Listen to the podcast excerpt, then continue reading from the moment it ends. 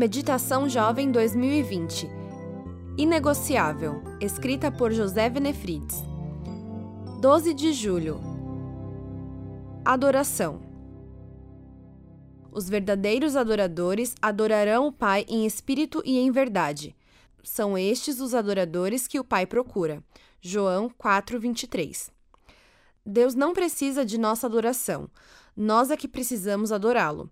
No diálogo de Jesus com a mulher samaritana, a palavra adoração ocorre cerca de dez vezes. O Senhor enfatiza que Deus procura pessoas que o adorem em espírito e em verdade. Se Deus está procurando adoradores, então isso deve ser algo importante, você não acha? A cada manhã, todos os seres humanos, grandes e pequenos, jovens e idosos, precisam decidir se darão a Deus a adoração que ele merece. Para o restante da criação, a adoração é automática. Somente para a humanidade, a adoração é uma escolha consciente. Adoração é prestar uma homenagem ao Senhor, é reconhecer que Ele é Deus. Nesse ato sublime, chegamos maravilhados diante dele para oferecer nosso reconhecimento e gratidão por tudo que ele é e faz. A adoração é sempre uma iniciativa de Deus. Não é o pastor quem convoca a igreja para adorar, é Deus quem convida o adorador. Ele busca adoradores e os convida à sua presença. Os salmos estão repletos de convites à adoração, chamados para um encontro com Deus. O povo de Deus deveria viver em expectativa para ir à presença do Senhor.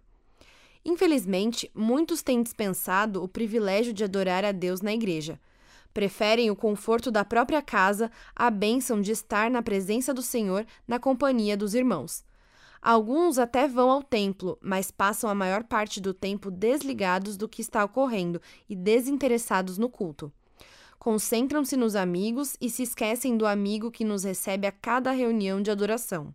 Muitos assumem a postura de consumidores. Sua expectativa é ouvir uma boa música, um grande sermão. Assim, o culto pautado pelo viés do entretenimento passa a ser uma espécie de produto que se adquire no mercado da fé. No culto, porém, nada é para nós, tudo é para Deus. Muita gente tem a audácia de dizer: Não gostei do culto hoje. Quem disse que a adoração é ofertada para algum ser humano? Quem tem que gostar é Deus.